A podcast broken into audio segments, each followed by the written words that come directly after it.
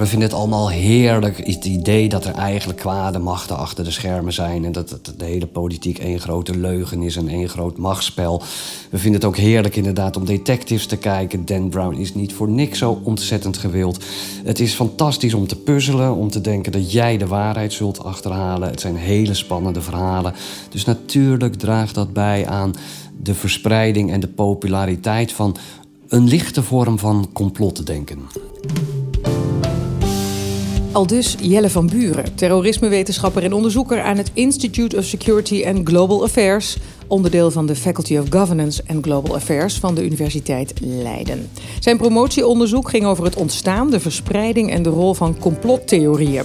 Dit is de podcast van Wetenschap.nu. Mijn naam is Karin van den Boogaard. Jelle, welkom in de podcast van Wetenschap.nu. Wat fijn dat je tijd wilde maken. Ja, nee, hartstikke leuk idee, dus ik doe graag mee. Ik verbaas me altijd over de creativiteit van sommige complotdenkers. Hè? Australië zou niet bestaan, de aarde is plat, Elvis leeft nog, de mens is nooit op de maan geweest. Wat voor rare theorieën kan jij ons nog meer eh, aan de hand doen? Nou, je zou je serieus kunnen afvragen of ik nou wel een echt mens ben... of eigenlijk een reptiel in mensengedaante. Want die um, complottheorieën die, uh, uh, komen zo nu en dan ook om de hoek kijken. Dus wat dat betreft is er een mozaïek aan creatieve en aparte ideeën over de werkelijkheid. En wat is de achtergrond daarvan? Dat uh, wij dus nooit geëvolueerd zijn tot de mensen die we nu zijn, maar nog steeds in een soort rudimentair stadium zijn? Ja, maar het allerbelangrijkste natuurlijk dat niets is wat je denkt dat het is, niets is wat het lijkt uh, dat het is. En uh, nou, wat is daar nou een mooiere verbeelding van, van dat je eigenlijk geen mens bent, maar een reptiel in mensengedaante? Wat doe je daartegen? Ben je eens iemand tegengekomen die dit uh, beweerde, of ken jij dit verschijnsel uit de literatuur? Ik ken het vooral van sociale media. daar floreren dit soort ideeën natuurlijk nogal uitbundig. Wat je er tegen moet doen hangt er heel erg van af. Um, van mij mag iemand geloven dat de mensheid eigenlijk reptielen in mensengedaante uh, zijn. Dat moeten mensen vooral zelf weten. Het wordt natuurlijk anders op het moment dat dat soort ideeën een hele grote politieke invloed of politieke betekenis gaan hebben. Of als er een wat rauwer randje om verschijnt. Maar dat hoeft absoluut niet het geval te zijn bij complottheorieën. Nee, nou, dit lijkt dan nog vrij onschuldig. We gaan het hebben over wat ernstiger zaken. Jelle van Buren, complottheorieën-deskundige noem ik je maar even in het kort. Hè? Je bent gepromoveerd op dit onderwerp en keek onder andere naar hoe complot uh, verhalen ontstaan. Begin mei werden hier in Den Haag, want er zijn hier bij jouw eigen instituut in Den Haag drie mensen neergestoken door een verwarde man van Syrische afkomst. En de discussie achteraf ging eigenlijk over de vraag: was dit nou een terroristische aanslag of niet? Hoewel er geen sprake was van een terroristisch motief, deden meteen de wildste theorieën de ronde. Hoe ontstaan die verhalen? Nou, heel vaak begint het met een ingrijpende gebeurtenis.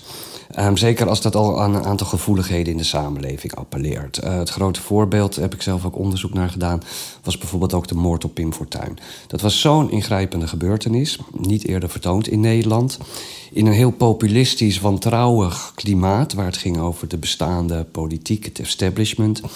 En het idee dat dat het, uh, de daad was van, zoals iemand dat omschrijft, één depressieve veganist in een uh, doorzonwoning, dat was eigenlijk niet te bevatten. Een hele grote ingrijpende daad vraagt eigenlijk ook om een hele grote ingrijpende verklaring. Um, het tweede punt wat je dan heel snel ziet, is dat um, er heel snel twijfel ontstaat of gezaaid wordt over de eerste officiële verklaringen van de autoriteiten. Als daar ook maar het minste gaatje in zit, of niet direct overtuigend overkomt, of nog niet alles verklaart, maar ook mensen die heel wantrouwig zijn, dus die het eigenlijk ook niet willen geloven, dan zie je dat dat door die twijfel te zaaien, dat is eigenlijk de manier waarop er dan ook een opening wordt geboden voor alternatieve verklaringen van wat er gebeurd is. En dan zie je vaak de geboorte van uh, wat later een stevige complottheorie kan zijn. Maar toch lastig ook voor autoriteiten. Die willen zich uh, op de vlakte houden omdat ze nog lang niet alles weten. Die moeten het eerst onderzoeken. Die kunnen toch niet meteen uh, daar hè, uh, handen en voeten aangeven nadat het gebeurd is? Nee, dat is ook een enorm dilemma. Dat is heel moeilijk werk. Uh, het kan beter dan uh, zoals het onlangs in Den Haag is gebeurd. Maar je hebt gewoon te maken met die muur van wantrouwen waar je tegen oploopt. En in die zin kun je dan bijna nooit helemaal goed doen. Um, dat hebben de autoriteiten ook deels wel over zichzelf afgeworpen. Um, uh, dat is meteen het interessante dilemma rond complottheorieën. Je kunt ze nooit bij voorbaat van tafel vegen. Dan zou je doen alsof er in het verleden nog nooit door een politicus gelogen is. Of creatief met de waarheid omgegaan. Of dat achteraf niet bleek dat er daadwerkelijk complotten zich hebben afgespeeld.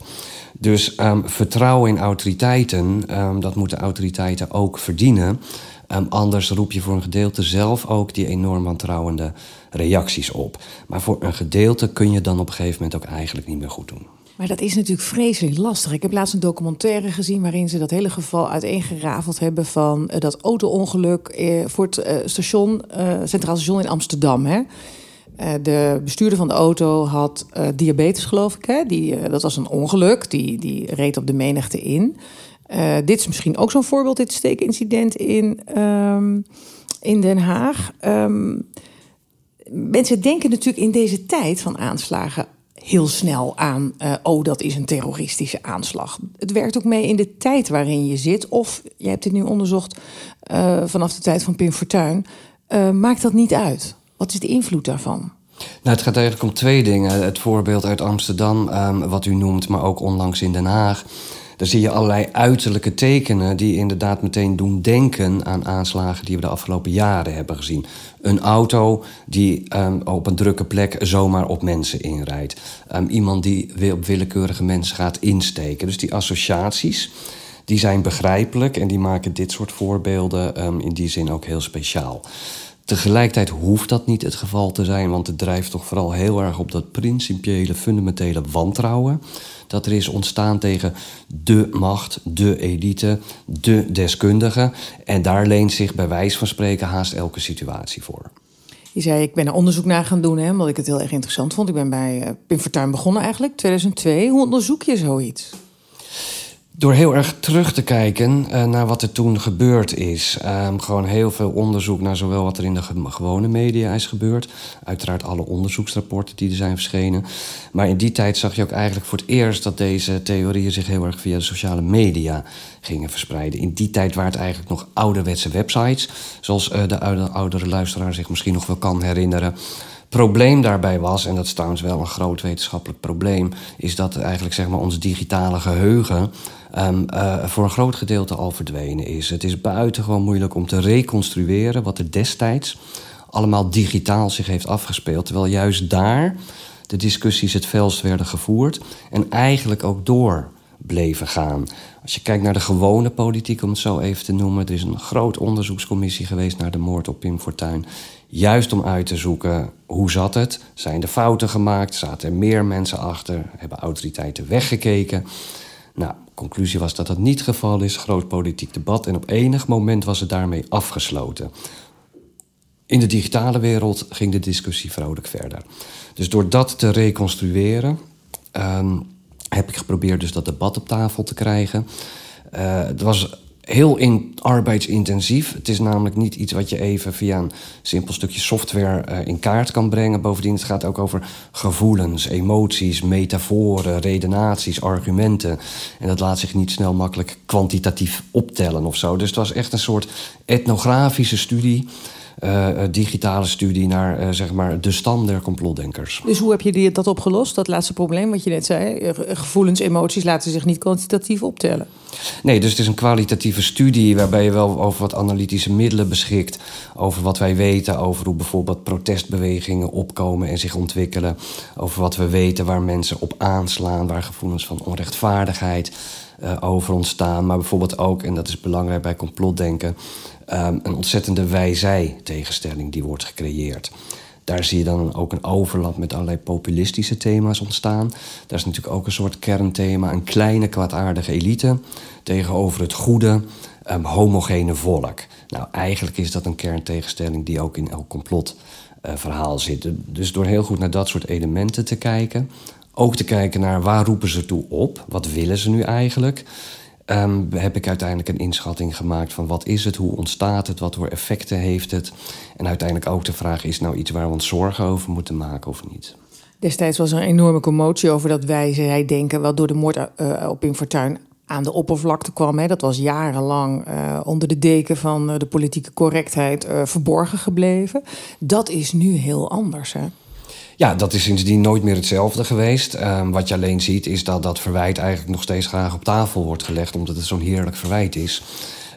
iedereen weet dat je daar goed politiek op kunt scoren. Maar goed, dat is onderdeel van de politieke strijd. Die houden zich nou eenmaal niet bezig met de waarheid en niets dan de waarheid. die proberen een politiek verhaal zo goed mogelijk over te brengen. En het verwijt politiek correct. Het mag niet gezegd worden. De vrijheid van meningsuiting wordt ons ontnomen. dat kun je nog elke dag horen.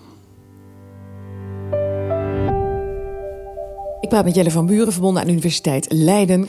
Uh, je sprak over wantrouwen als een belangrijke voedingsbodem voor uh, complotverhalen. En net kwamen we eigenlijk bijna automatisch bij de politiek terecht. Populistische politici spelen graag op datzelfde wantrouwen in. Hè?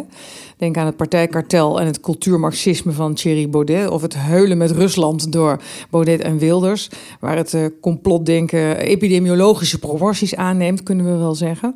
Welke rol spelen politici nou als Baudet, Wilders en ook Trump, denk ik, in Amerika, in de verspreiding van um, dit soort verhalen? Ze spelen er wel een belangrijke rol in. Uh, wij noemen dat de zogenaamde certificerende actoren. En wat daarmee bedoeld wordt, is dat er veel complottheorieën zijn die heel lang zich in de marges van de samenleving uh, afspelen. Um, te vinden en leuk voor de mensen die er zich mee bezighouden. Voor de rest merken we er eigenlijk niet zo heel veel van. Het begint anders te worden op het moment dat mensen die op de een of andere manier een positie hebben, gezag hebben. Dat kan een politicus zijn, maar dat kan ook een opiniemaker zijn uh, uh, die aanschuift aan de opinietafels. Of iemand die anderszins als een gezaghebbende wordt gezien. Op het moment dat zij deze verhalen overnemen, of voor de helft overnemen, dan winnen die verhalen enorm aan legitimiteit en aan kracht. En het bereik wordt er ook veel groter door. Dus daarom zijn uh, uh, deze uh, mensen belangrijk.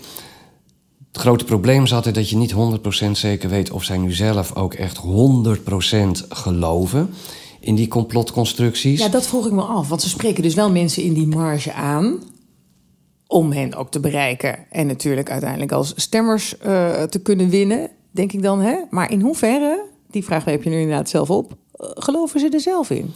Nou, dat is heel moeilijk te zeggen. Het enige wat we bijvoorbeeld weten van Geert Wilders...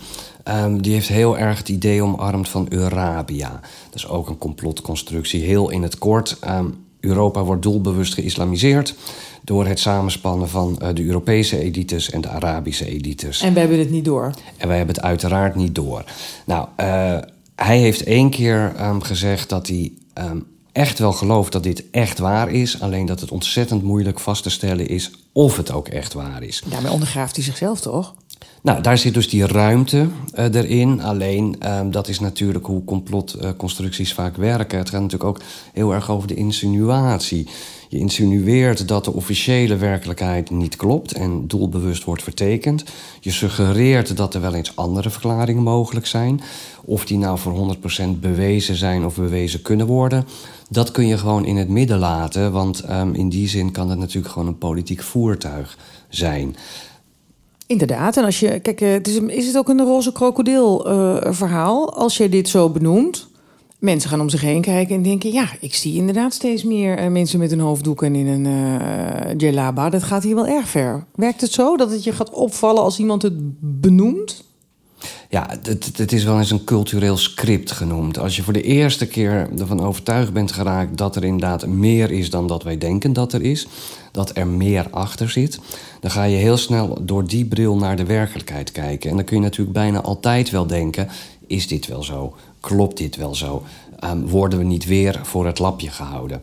En dan kun je allemaal kleinere en grotere feiten... kun je heel makkelijk in dat verhaal weven.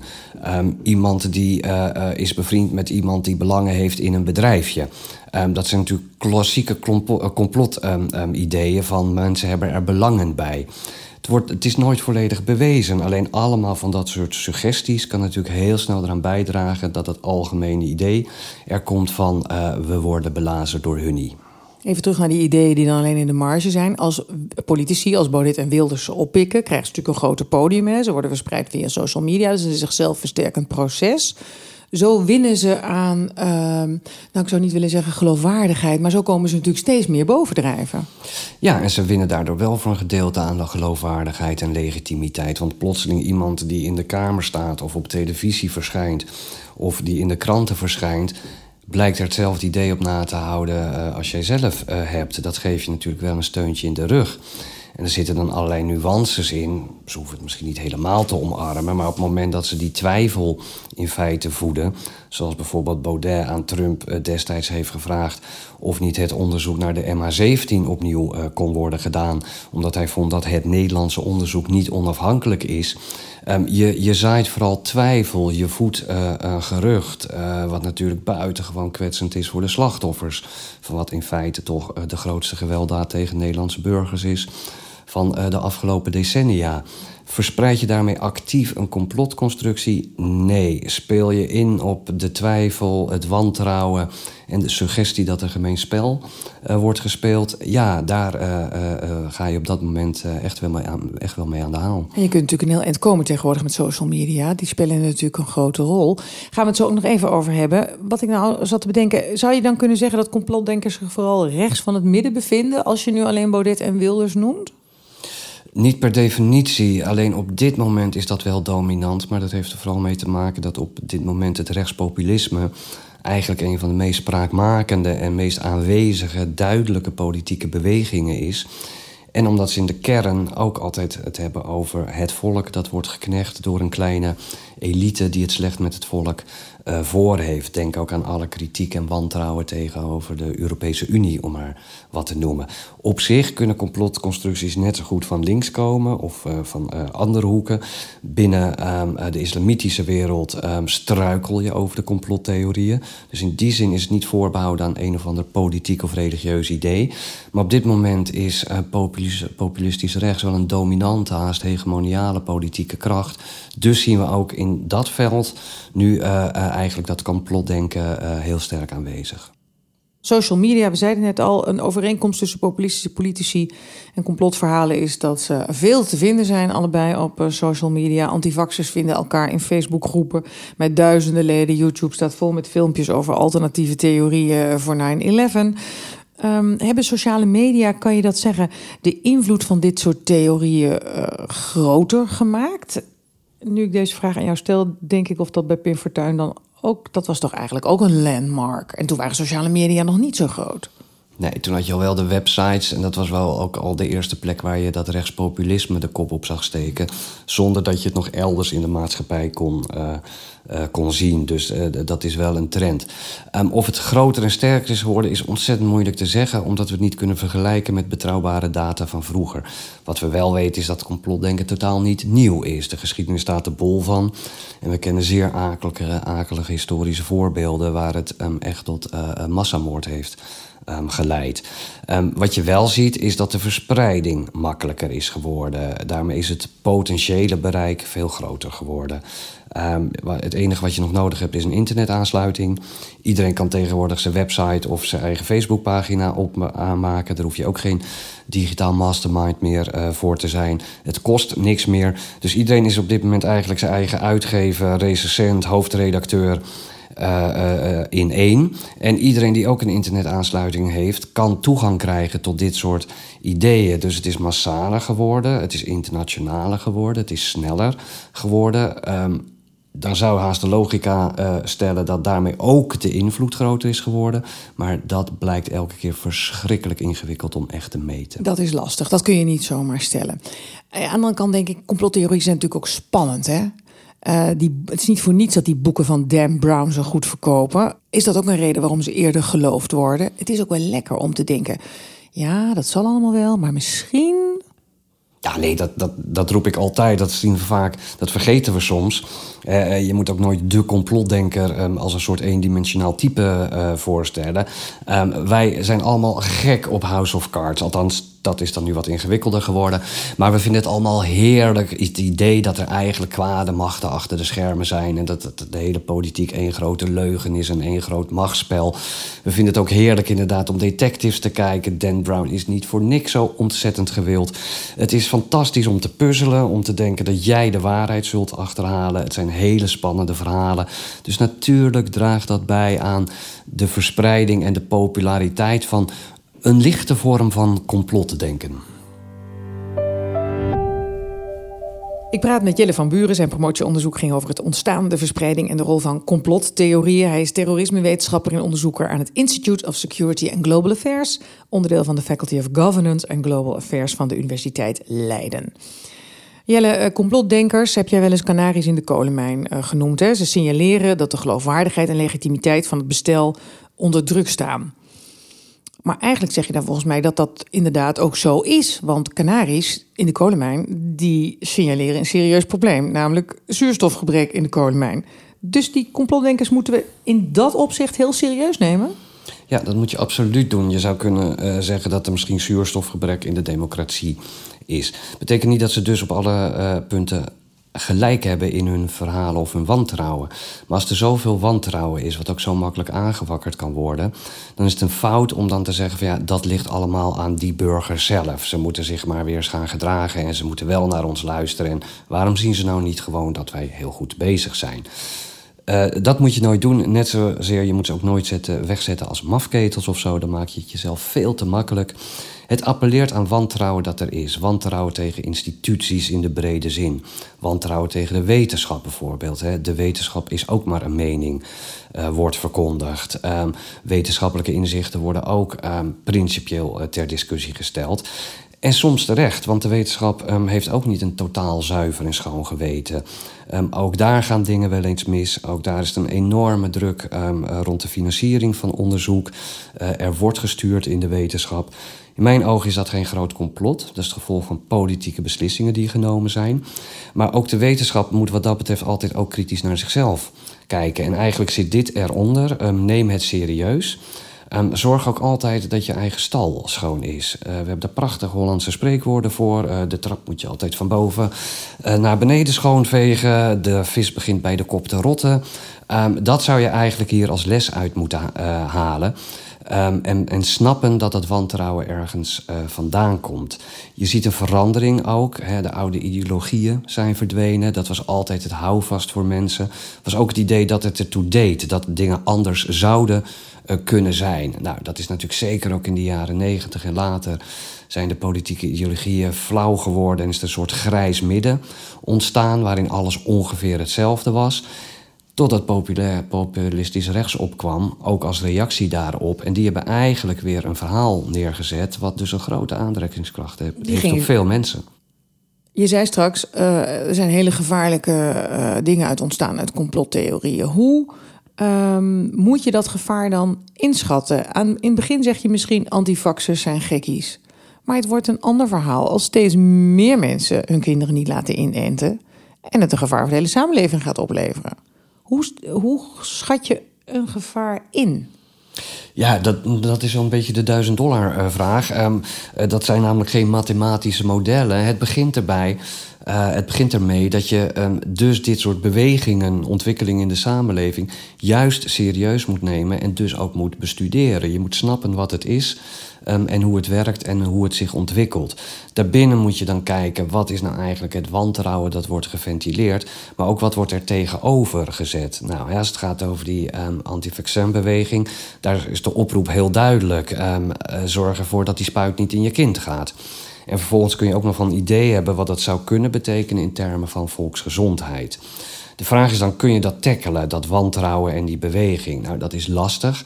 Ik denk dat de fout die is gemaakt is dat het hele lange tijd gewoon niet serieus is genomen. Men kon zich niet voorstellen dat. Nou, um, die fout is vaker gemaakt uh, de afgelopen uh, tijd.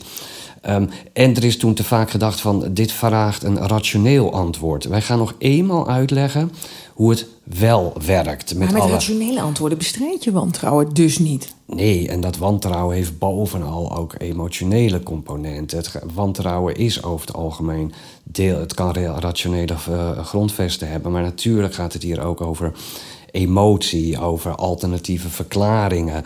Uh, mensen um, gaan tegenwoordig eerst zelf even het internet op om uit te zoeken hoe het zit. En dat is een van de meest fascinerende ontwikkelingen. Uh, dat is ook een emancipatoire proces. Uh, dat is uh, dat mensen deskundiger kunnen worden, zichzelf kunnen informeren en ook de wil hebben om dat te doen.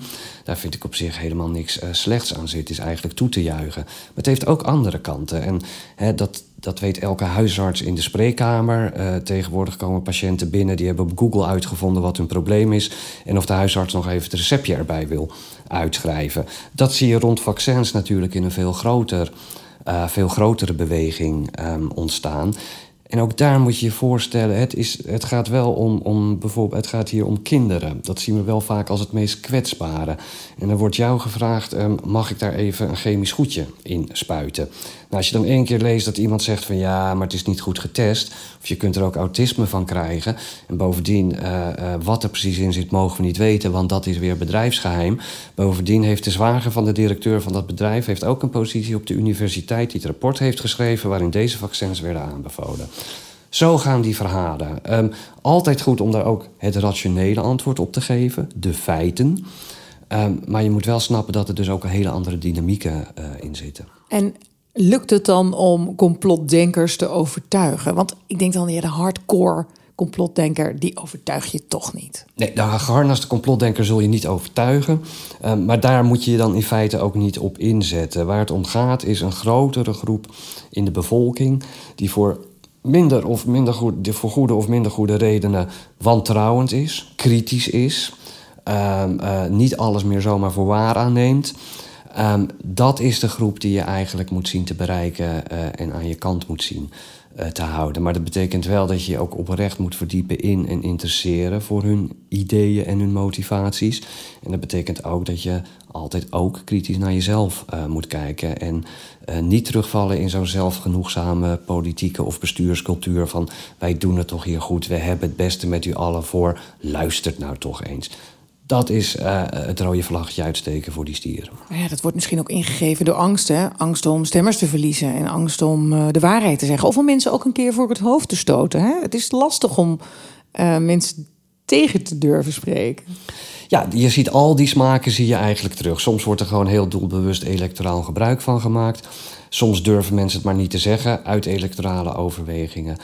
Um, uh, en, en, en soms ontstaat er ook een soort onduidelijkheid, omdat men het nog steeds niet gewend is om geconfronteerd te worden met zo'n enorme snelle kritiek die zich via de sociale media verspreidt en uh, verplaatst, die alle kanten uitschiet. En hoe moet je daar nou precies toe uh, uh, verhouden? Um, soms wordt er gedacht van, oh, wij weten op het Binnenhof precies hoe we dit kleine politieke lontje onschadelijk kunnen maken. En dan zijn ze zelf heel erg trots op zichzelf en elkaar. Terwijl men niet meer doorheeft dat het daarbuiten eigenlijk alleen maar dat wantrouwen voedt. Dat is dan misschien een adviesje voor politici, maar dan nog een advies misschien aan de luisteraar. Hoe kun je je tegen complottheorieën wapenen? Ja, de vraag is of je er tegen moet wapenen. Uh, waar het om gaat is um, A, neem het serieus en verdiep je erin. Je moet ook weten wat er speelt. Snap ook waar het, uh, uh, waar het vandaan komt en dat dat heel erg veel te maken heeft met wantrouwen. Dat moet je ook serieus nemen. Um, en um, uiteindelijk zorgen dat je zelf zo eerlijk, integer en feitelijk mogelijk blijft in uh, uh, wat je vertelt, in wat je voorstellen zijn, in wat je beleid is. Um, ook eens de grootsheid hebben om toe te geven dat je wellicht vroeger eens een keer een domme fout hebt gemaakt of iets onder tafel hebt geveegd. Um, het vraagt eigenlijk om wat meer lef, om een wat meer volwassen houding. Dat kan je in eerste instantie ook kwetsbaarder maken. Dat is het risico. Op de lange termijn denk ik wel um, dat je uiteindelijk aan legitimiteit, gezag en vertrouwen wint. Dankjewel, Jelle van Buren. Graag gedaan. Wil je meer uh, gesprekken met wetenschappers luisteren, zeg ik tegen onze luisteraars. Abonneer je dan op onze podcast. We zijn te vinden in onder meer iTunes, Stitcher en Soundcloud. En daarnaast zijn we heel benieuwd wat je van de podcast vindt. Laat het vooral weten via iTunes. Dan help je ons meteen om hoger in de iTunes ranking te komen. En wil je reageren op wat je hebt gehoord? Dat kan via onze kanalen op Facebook en Twitter. Dank voor het luisteren.